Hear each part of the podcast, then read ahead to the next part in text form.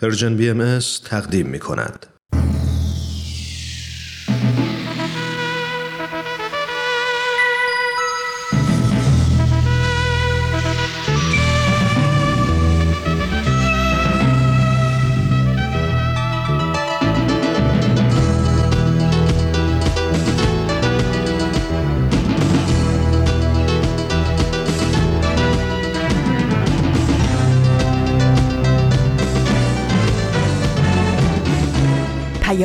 دوست. برنامه ای برای تفاهم و پیوند دلها.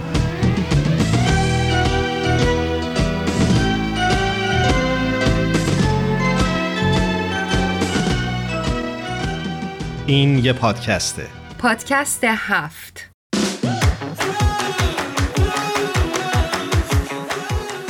امروز جمعه اول اسفند 1399 خورشیدی برابر با 19 فوریه 2021 میلادیه.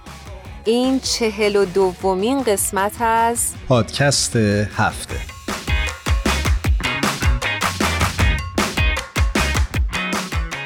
درود و سلام خدمت همه شنونده های خوبمون در پادکست هفت. مرسی از همه شمایی که این پادکست رو برای شنیدن انتخاب کردید در شبکه Persian BMS. من هرانوش هستم به همراه ایمان در خدمت شما هستیم در این 45 دقیقه منم درود میگم به همه شمایی که توی این دهسه هر کجا که هستید دارید صدای ما رو میشنوید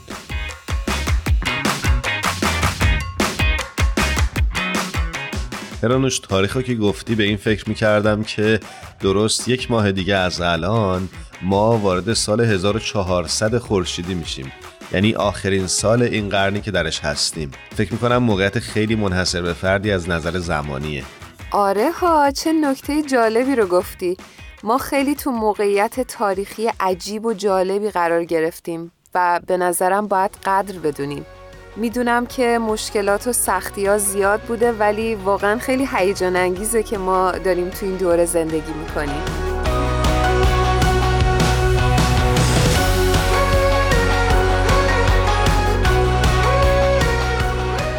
ما امروز تصمیم گرفتیم که این برنامه رو اختصاص بدیم به موضوع استقامت سازنده. چرا که فکر می‌کنیم هر از گاهی بایستی دوباره برگردیم و به این مسئله مهم فکر بکنیم که گروهی هستند که تنها به خاطر باورهای متفاوتشون نسبت به اکثریت جامعه مورد ظلم قرار می‌گیرند و ما به همین دلیل تصمیم می‌گیریم که این برنامه را تقدیم بکنیم به همه شمایی که هر کجا هستید به نوعی به خاطر تنها باورهاتون حقوقی ازتون ضایع شده. جای همه اونهایی که به خاطر قوانین ناعادلانه از مهمترین حق اساسیشون یعنی حق حیات و زندگی محروم شدند جاوید و ماندگار.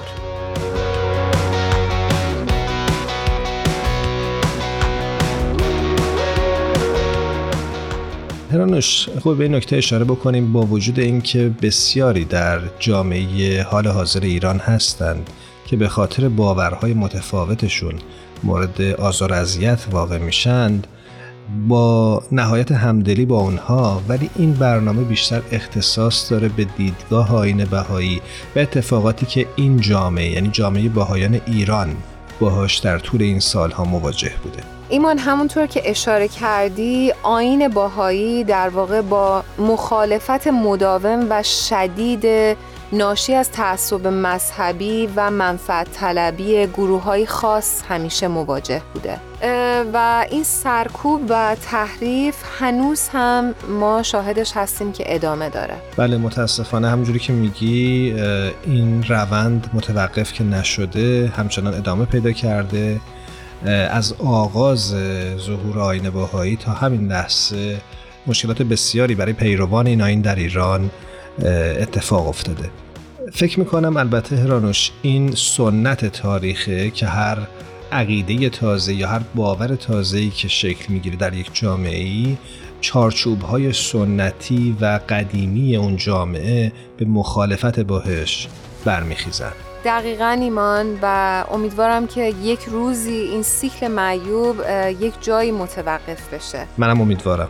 فکر می‌کنم که آزین جون خیلی وقت روی خط هستن. بریم با آزین جون صحبت بکنیم و بعد این بحث رو ادامه بدیم با هم. حتما بریم.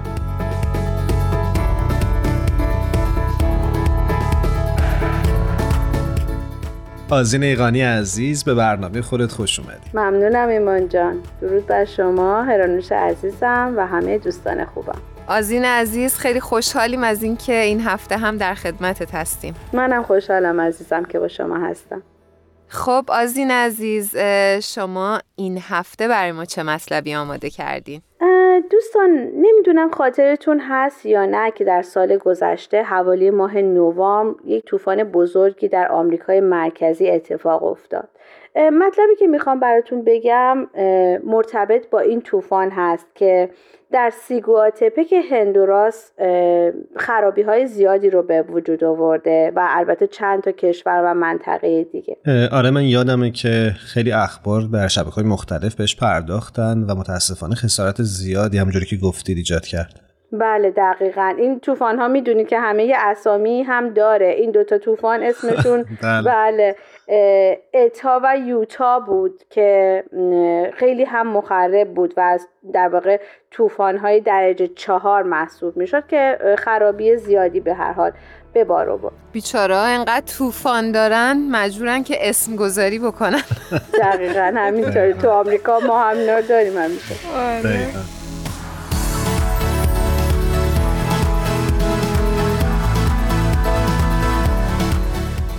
مطلبی که من می‌خوام براتون بگم این هستش که محفل روحانی ملی بهاییان در هندوراس در اوایل همهگیری این مشکل کرونا یک کمیته اضطراری ایجاد کرده بود و فرایندی رو به جریان انداخت که ضرورتش ماها بعد وقتی که این طوفانی که بهش اشاره کردم اتفاق افتاد تازه مشخص شد. عجب. این کمیته اضطراری تلاش کرد تا درباره فاجعه قریب الوقوع اطلاع رسانی کنه یعنی همین طوفان هایی که اتفاق افتاد.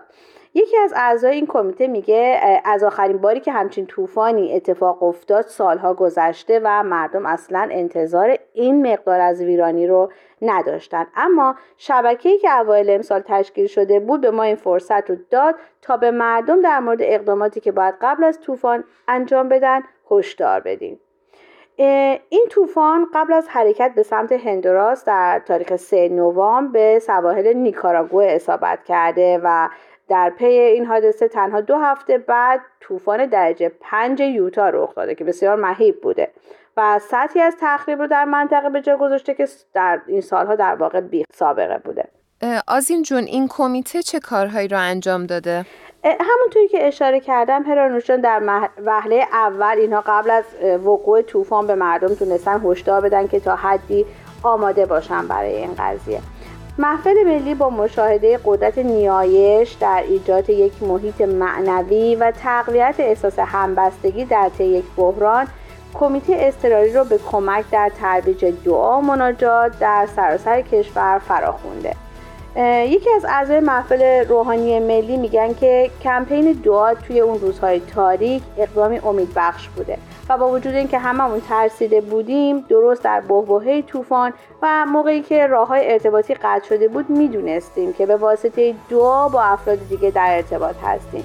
هنگام دعا خوندن دانستن اینکه بعد از اون می‌تونیم با هماهنگی و اتحاد با هم اقداماتی رو انجام بدیم بسیار الهام بخشه. امیدواریم که هیچ وقت از این اتفاقات نیفته ولی در سر تا سر دنیا ما می‌بینیم که از این قبیل اتفاقات چقدر منجر به ایجاد همبستگی و کارهای خیر میشه. خیلی جالبه. دقیقا همینطوره. ازت ممنونم آزین جان. به مطلب خیلی خوبی اشاره کردی. امیدواریم که اینجور اتفاقات خوب همیشه تداوم پیدا بکنه و کارهای مثبت ادامه دار باشه. منم امیدوارم که طوفان زیاد نداشته باشیم ولی از این اقدامات خوب و مثبت حتما داشته باشیم. آمین. انشالله مرسی از این جون. مرسی عزیزم. خدا نگهدار شما. خدا نگهدارت.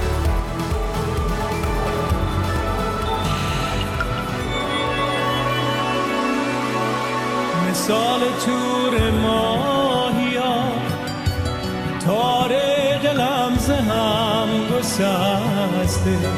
می‌خوام بگیرم دامنت. با این دو دست پینه بسته. دلم میون سینم به خون نشسته. مثال قایق های پی در هم شکسته. دل ز دستم گله داره من ز دست دل شکایم نتوانم پیش یارم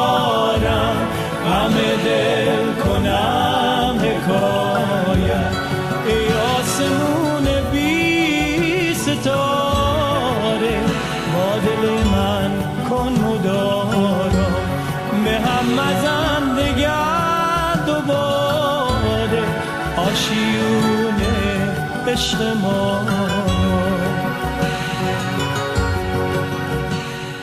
ترانه‌ای که میشنوید عنوانش هست مثال تور ماهیا با صدای زنده یاد جمشید علی مراد.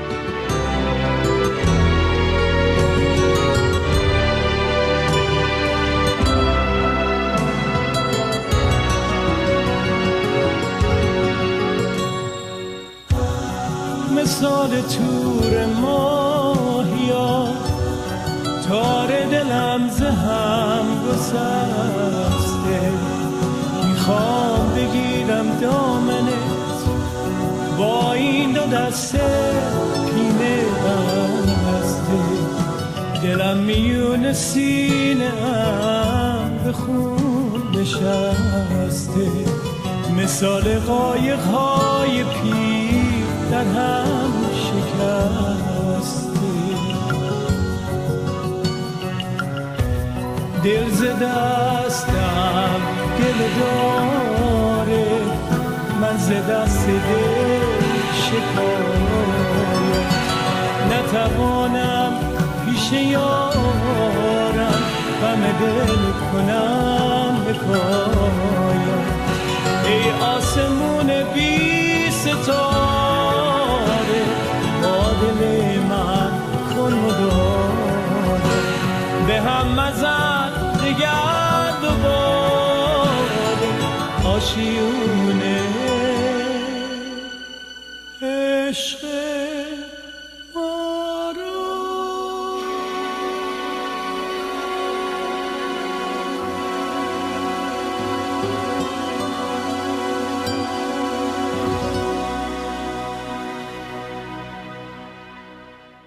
شما شنونده چهل و دومین قسمت از مجموعه پادکست هفت هستید. موضوع برنامه امروزمون استقامت سازنده هست و نگاهی داریم به تلاش آین بهایی برای دستیابی به حقوق اولیه خودش در ایران. ایمان به نظرم یک نکته ای که در بینش باهایی مهم هستش و یکی از نتایجش همون استقامت سازنده است اینه که باهایان معتقدن نیاز به وحدت در این عصر وابستگی متقابل جهانیه. دقیقا. نکته مهمی رو گفتی و فکر می‌کنم اشارت به اینه که بهایان بر این باورن که وحدت نه تنها یکی از اهداف اصلی تکامل اجتماعیه بلکه قوهیه که این اهداف به تدریج از طریق اون تحقق پیدا می‌کنن. آفرین. یعنی اینکه بهایان معتقدند که در کنار هم هستیم که می‌تونیم نتایج متفاوتی رو رقم بزنیم و دیدگاه رو در جامعه تغییر بدیم. با همکاری و مساعدت هم این اتفاق میفته نه با دشمنی و خشونت فرضی برای همین هم هست که باهایان با هر گونه خشونت و اعمال قدرت و هر گونه اعتراض خشونت آمیز مخالف هستند. دقیقا خب من فکر می‌کنم که خوب این بحث رو با کارشناس برنامه امروزمون یعنی ساناز خسروی بیشتر ادامه بدیم موافقی؟ بله حتما بریم باهاشون صحبت کنیم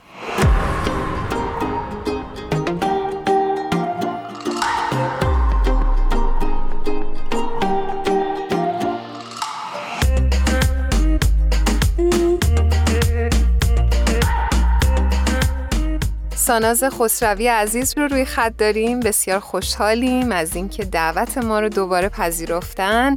ساناز جون به برنامه خودت خوش اومدی. ممنون مرسی من خیلی خوشحالم که یه بار دیگه با شما و شنوندگانتون هستم. ساناز جان درود بر تو. به برنامه خودت خوش اومدی. ممنون ایمان جان. ساناز عزیز برای اون دست شنونده هایی که ساناز جون رو نمی‌شناسن مهندس نرم افزار هستند و پژوهشگر در حوزه فلسفه دین. ساناز جان همونجوری که در جریان هستی موضوع برنامه امروزمون استقامت سازنده هست.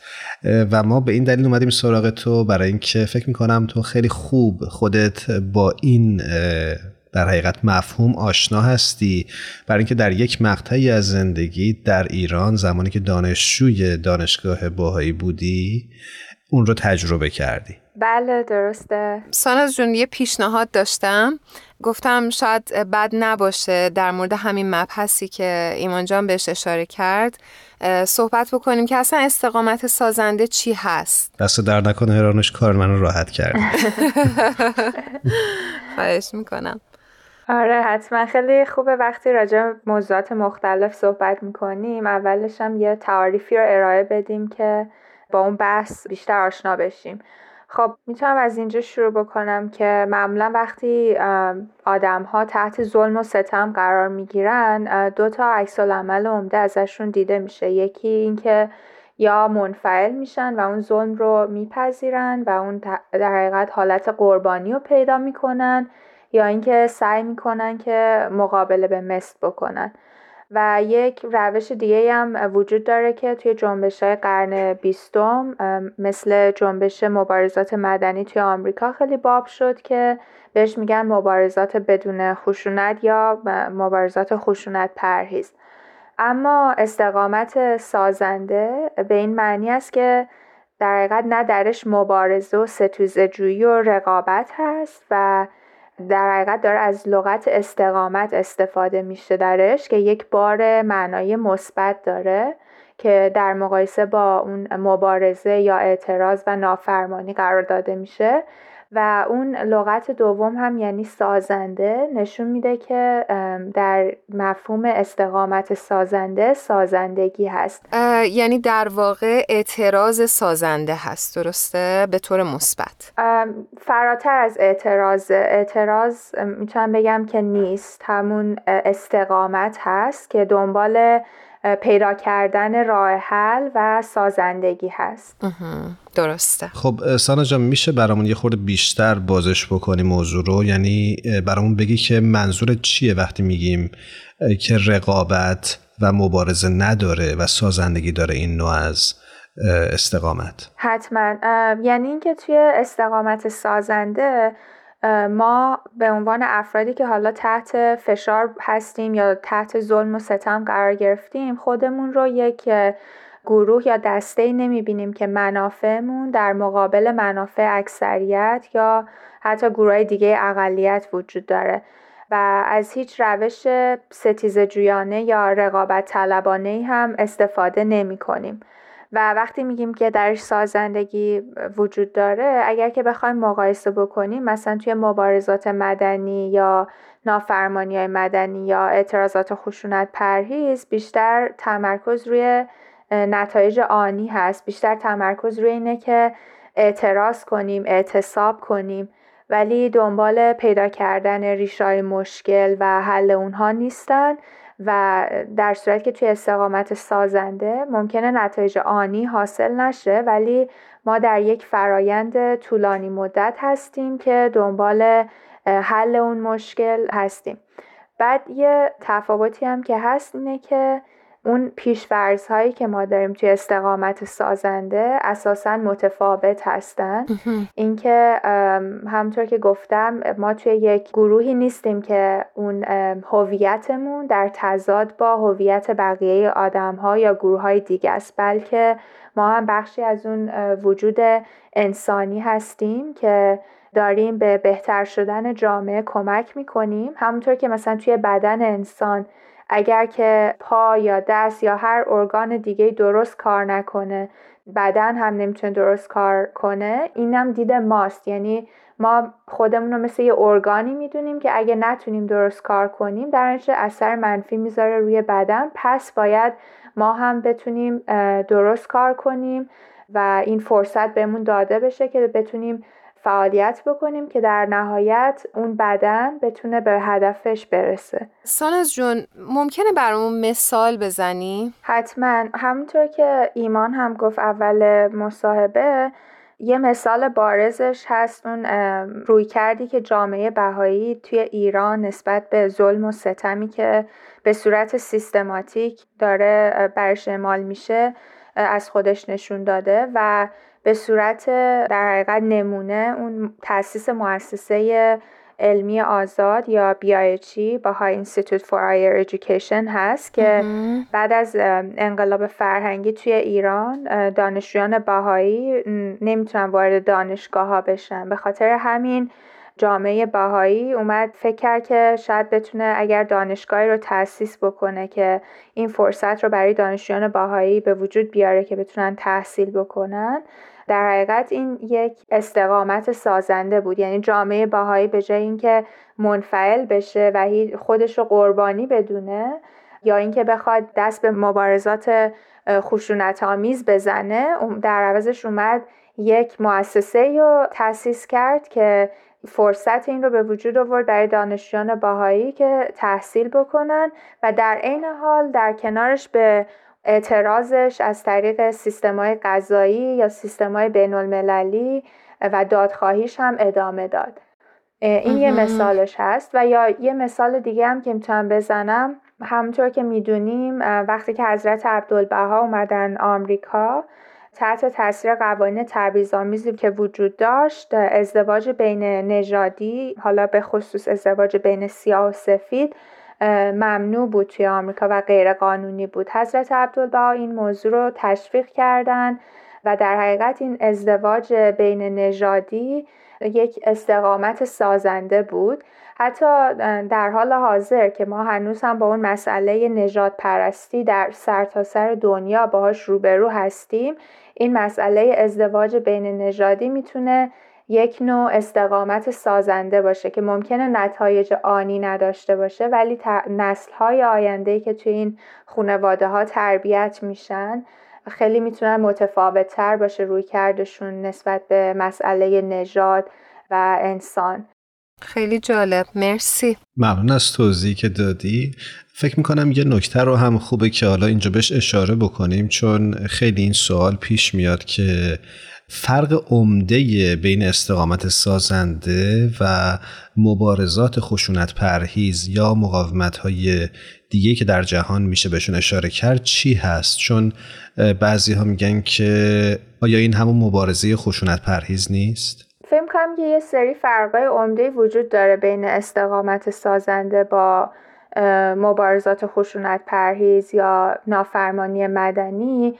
یکی همونطور که گفتم اینه که اون افرادی که توی اون پرسه استقامت سازنده هستن منافعشون رو در تضاد با منافع گروه دیگری که حالا مثلا توی اون کیس گروهی که بهشون ظلم کرده نمی‌بینن و در این نمی‌بینن که اگر که فلان گروه سیاسی یا فلان گروه از قدرت ساقط بشه یعنی اگر که ما مثلا برسیم به قدرت اون وقت این مشکل حل میشه. اصلا این تضاد منافع وجود نداره و همون مثال بدن انسان رو میشه براش به کار برد که یعنی همه تمرکز روی اون هویت انسانی اصل یگانه بودن همه انسان ها هست و هیچ تضادی بین منافع من و منافع دیگری وجود نداره. همه در راه رسیدن به عدالت هستند خواستار عدالت هستند به خاطر همین اون روش هایی هم که استفاده میشه از در این استقامت سازنده روش های غیر رقابتی هست. یعنی مثلا دانشگاه تأسیس میشه نه اینکه یه حزب سیاسی تأسیس بشه که یا یه فعالیت سیاسی صورت بگیره که توی انتخابات بخواد شرکت بکنه که یه گروه سیاسی دیگه رو کنار بزنه. یعنی این روش هم که استفاده میشه رقابتی نیست. بعد همونطور که گفتم باز هم تمرکز روی سازندگی است نه روی اعتراض چون که بیشتر این مبارزات خشونت پرهیز یا اعتراضات و نافرمانی مدنی همیشه ذهن اون افرادی که توی این گروه ها و دستا هستن اینه که خب چجوری من اعتراض خودم رو نشون بدم؟ چجوری به قدرت برسم؟ یا هیچ وقت تمرکز روی نیست که خب حالا اصلا اصل موضوع چیه؟ چرا این اتفاق افتاده؟ ریشه یه چیزی بررسی بشه؟ ریشه یه چیزی حل بشه؟ همش تمرکز روی اون اعتراض و نافرمانی هست. و یه موضوع دیگه هم که من فکر می‌کنم که توی استقامت سازنده هست و اون هم منبعث از آثار باهایی هست همینه که مثلا توی مبارزات خشونت پرهیز همیشه بحث بر اینه که باید مدارا صورت بگیره ولی توی رویکرد استقامت سازنده و رویکرد بهای نسبت به ظلم و ستم نه تنها مدارا هست بلکه از اون هم فراتر میره بلکه دنبال این هستیم که ما همه انسانها رو دوست داشته باشیم و هیچ کس رو دشمن نبینیم و همون همه رو یک انسان می‌بینیم و هدفمون خدمت هست هدفمون محبت هست و از اون بحث مدارا و پرهیز از خشونت فراتر میریم. خیلی ممنونیم ازت. من یه چیزی یعنی یه خاطره ای برام زنده شد در خلال صحبتات و اینکه خیلی یادم میاد که می‌گفتن دوستانمون که این کاری که دارید شماها توی ایران انجام می‌دید به نظر ما کار منفعلانه ایه آیا واقعا این شکلی هستش؟ البته در خلال توضیحاتت من خیلی دیدم که اشاره کردی ولی یه مقدار دوست داشتم که شفافتر توضیح بدی برامون که آیا واقعا استقامت سازنده منفعلانه است و انفعال یا نه؟ من فکر کنم که وقتی می‌شد بگه انفعاله که برای مثال توی اون بحث حق تحصیل جامعه باهایی نه به صورت قانونی دادخواهی می‌کرد و نه مؤسسه بیایچ رو تأسیس می‌کرد. اون موقع شاید به جا بود اگر می‌گفتیم که مثلا توی اون موضوع جامعه باهایی دچار انفعال شده.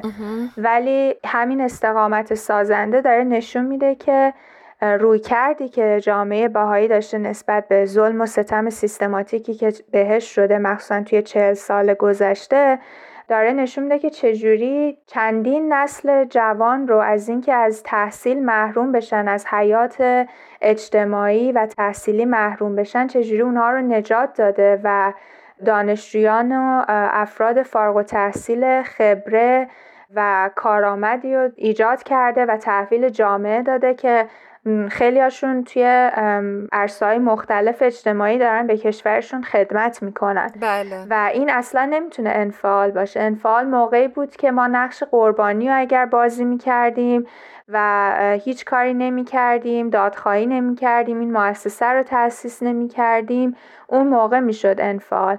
و شاید این هم کسانی میگن که شاید دنبال نتایج آنی هستن. حالا من نمی‌دونم مثلا اگر که اعتراضی صورت می گرفت یا مثلا اگر که آدم ها توی نمی‌دونم نافرمانی های مدنی به خیابون ها ریختن دقیقا کارهای خشونت آمیز می‌کردن یعنی مبارزات خشونت آمیز داشتن. اون موقع چه نتیجه ای قرار بود حاصل بشه که الان نشده. برعکسشیم در حقیقت دیگه چرخه خشونت هم کمک می‌کردیم و خشونت بیشتری رو وارد جامعه می‌کردیم که نتیجهش هم اصلا به نظرم خوب نبود. پایدار نبود. دقیقا نه پایدار بود. و نه درست. دقیقا دقیقا. ممنونم از توضیحی که دادی. ساناز خسروی عزیز دوست داشتیم که این بحث رو ادامه بدیم ولی متاسفانه وقتمون کوتاه هست. می‌خوام ازت خواهش بکنم که به روال این برنامه یک ترانه رو به انتخاب خودت به شنونده هامون تقدیم کنی. حتما. من دوست داشتم آهنگ مو به مو از رضا بهرام رو انتخاب کنم. بسیار هم انتخاب خوبی است. ممنونیم ازت. مرسی. خیلی ممنون ساناز جون. متشکریم ازت که این دفعه هم همراه ما بودی. ممنون. مرسی از وقتی که به من دادین. باد خدافزی می‌کنیم و میریم که ترانه مو به مو از رضا بهرام رو با هم گوش کنیم. ممنون. وقتتون بخیر. قربان تو. خداحافظ. مو به مو قدم قدم به زلف تو قسم قسم. رسید عشق تو به جان من. به یاد تو نفس نفس بریدم از این قفس. زندان است جهان من. عشقت چرا تاوان من شد؟ رفتی غمت پایان من شد. از هر گناهی تو بکردم. چشمان تو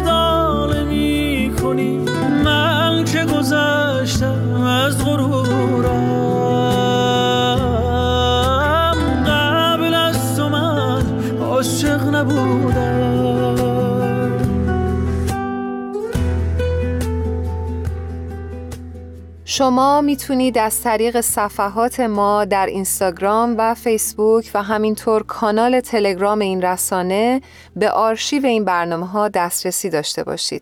کافیه که نام Persian BMS رو جستجو کنید.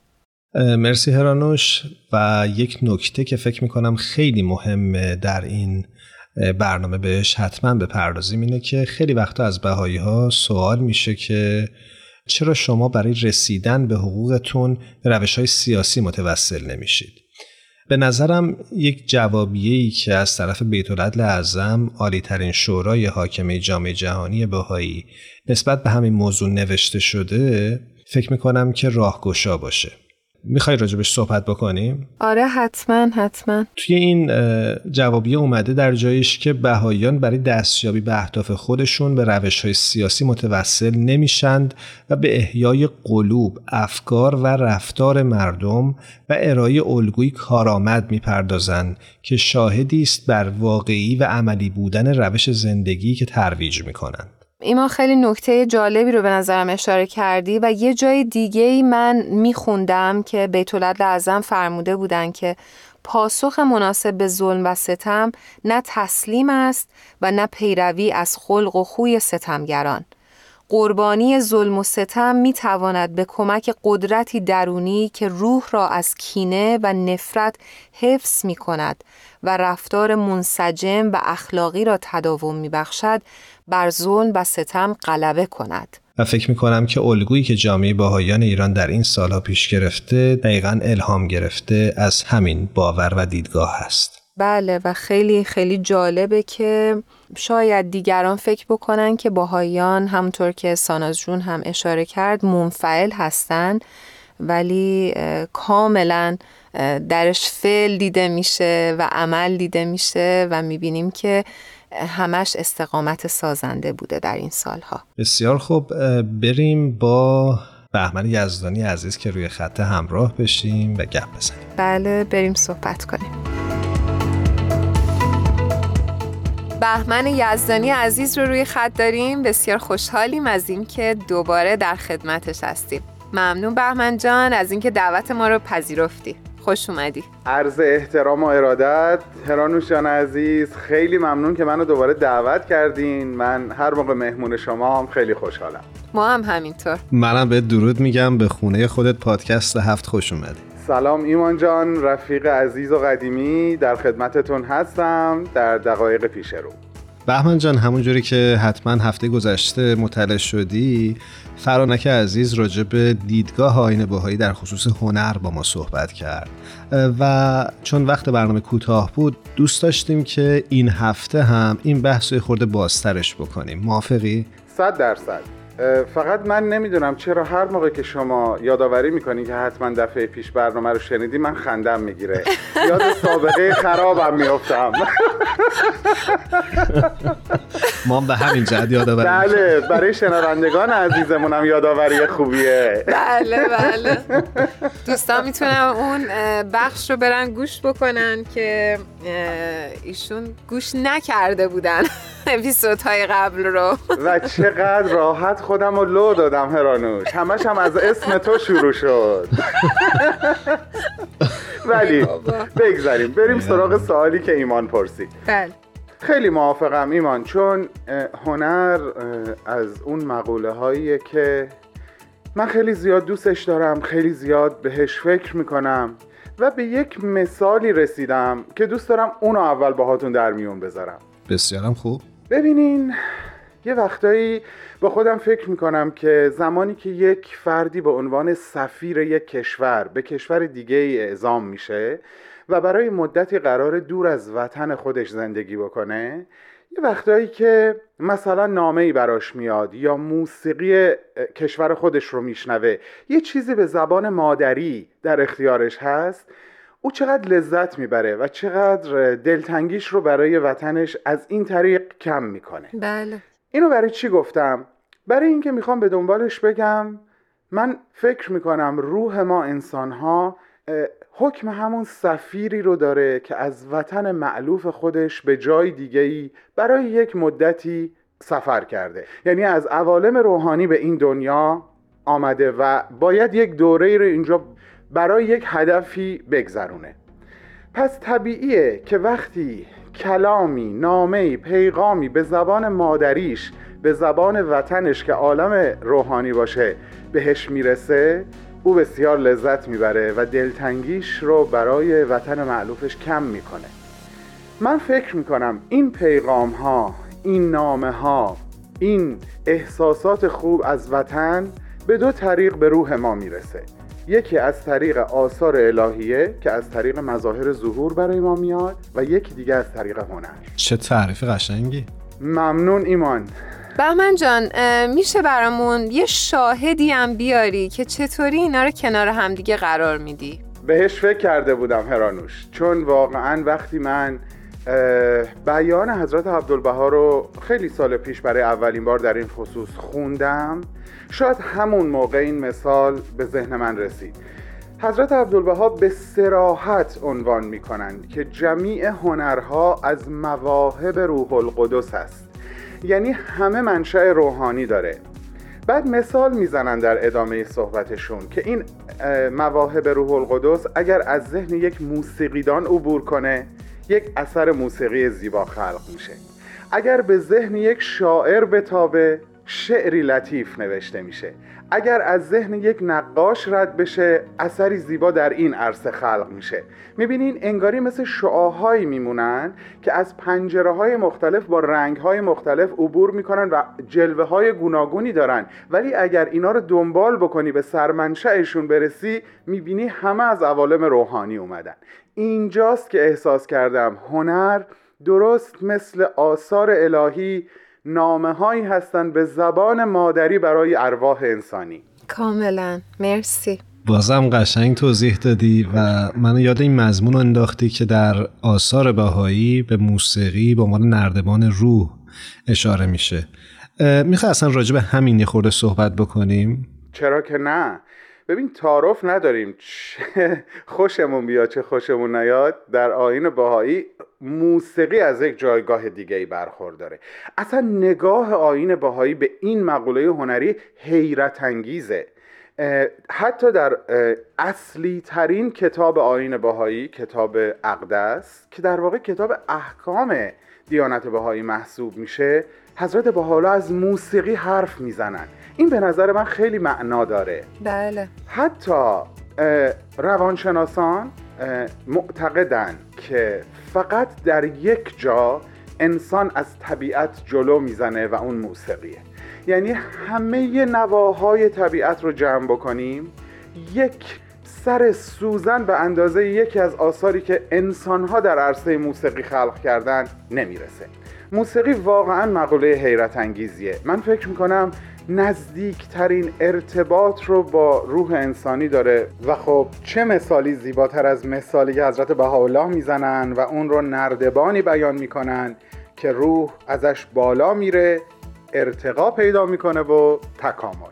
و باز یه تعبیر دیگه هم از موسیقی شده بهمن جان که فرمودن موسیقی در عالی ترین و تاثیرگذارترین شکل خودش به ظرف بلورین تشکیل شده و این خیلی زیباست. می‌بینی می‌خوام بگم واقعا آثار آین باهایی نه اینکه به خدا چون خودم باهایی هستم اینو دارم میگم. باورم کنین این نیست. یعنی حتی خارج از وجود خودم که به عنوان یه فرد غیر بهایی اصلا وقتی که بخوام نگاه بکنم به آثار به یادگار مانده از آین بهایی از شارش از جانشینش از همه اینها به شکل فوقلادهی می‌بینم این آثار چقدر شاعرانه و هنرمندانه هستند و لذت می‌برم وقتی که می‌بینم در زمانه ای که در ایران اصلا به هنر اهمیتی داده نمی‌شد. به خصوص موسیقی که در خیلی جاها اصلا حرام بود. به این سراحت و به این زیبایی از اهمیت هنر به ویژه موسیقی حرف زده شده. ایرانیان رو دعوت کردن به فراگیری موسیقی و خب خیلی باعث خوشحالی و افتخاره. بحث شیرینیه و ای کاش می‌تونستیم بیشتر ادامهش بدیم اما متاسفانه وقت این قسمت برنامهمون محدوده.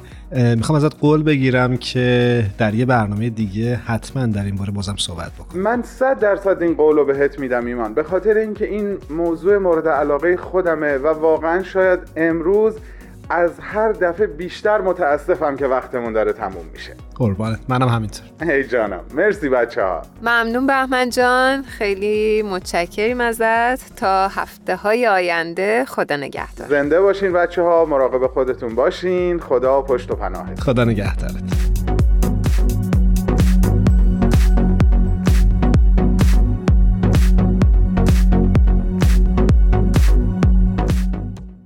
زنده یاد سیاوش کسرایی در جایی میگه دست های ما شاخه ها کشیده در پناه هم. لانه پرنده است دست های ما. در مسیر بازوان بیقرار ما جویبار زنده است. دست های ما پیمبران خاموشند. آیه های مهرشان به کف بر بلور جانشان داغ و بوسه آشکار. دست های ما رهروان سرخوشند. دست ما به عشق ما گواست دست های ما کلید قلب های ماست.